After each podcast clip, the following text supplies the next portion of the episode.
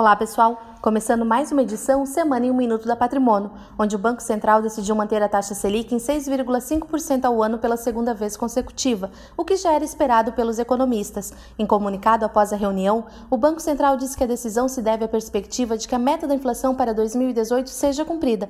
A expectativa do mercado é que a Selic permaneça igual até o final do ano, mas que suba para 8% até o fim de 2019.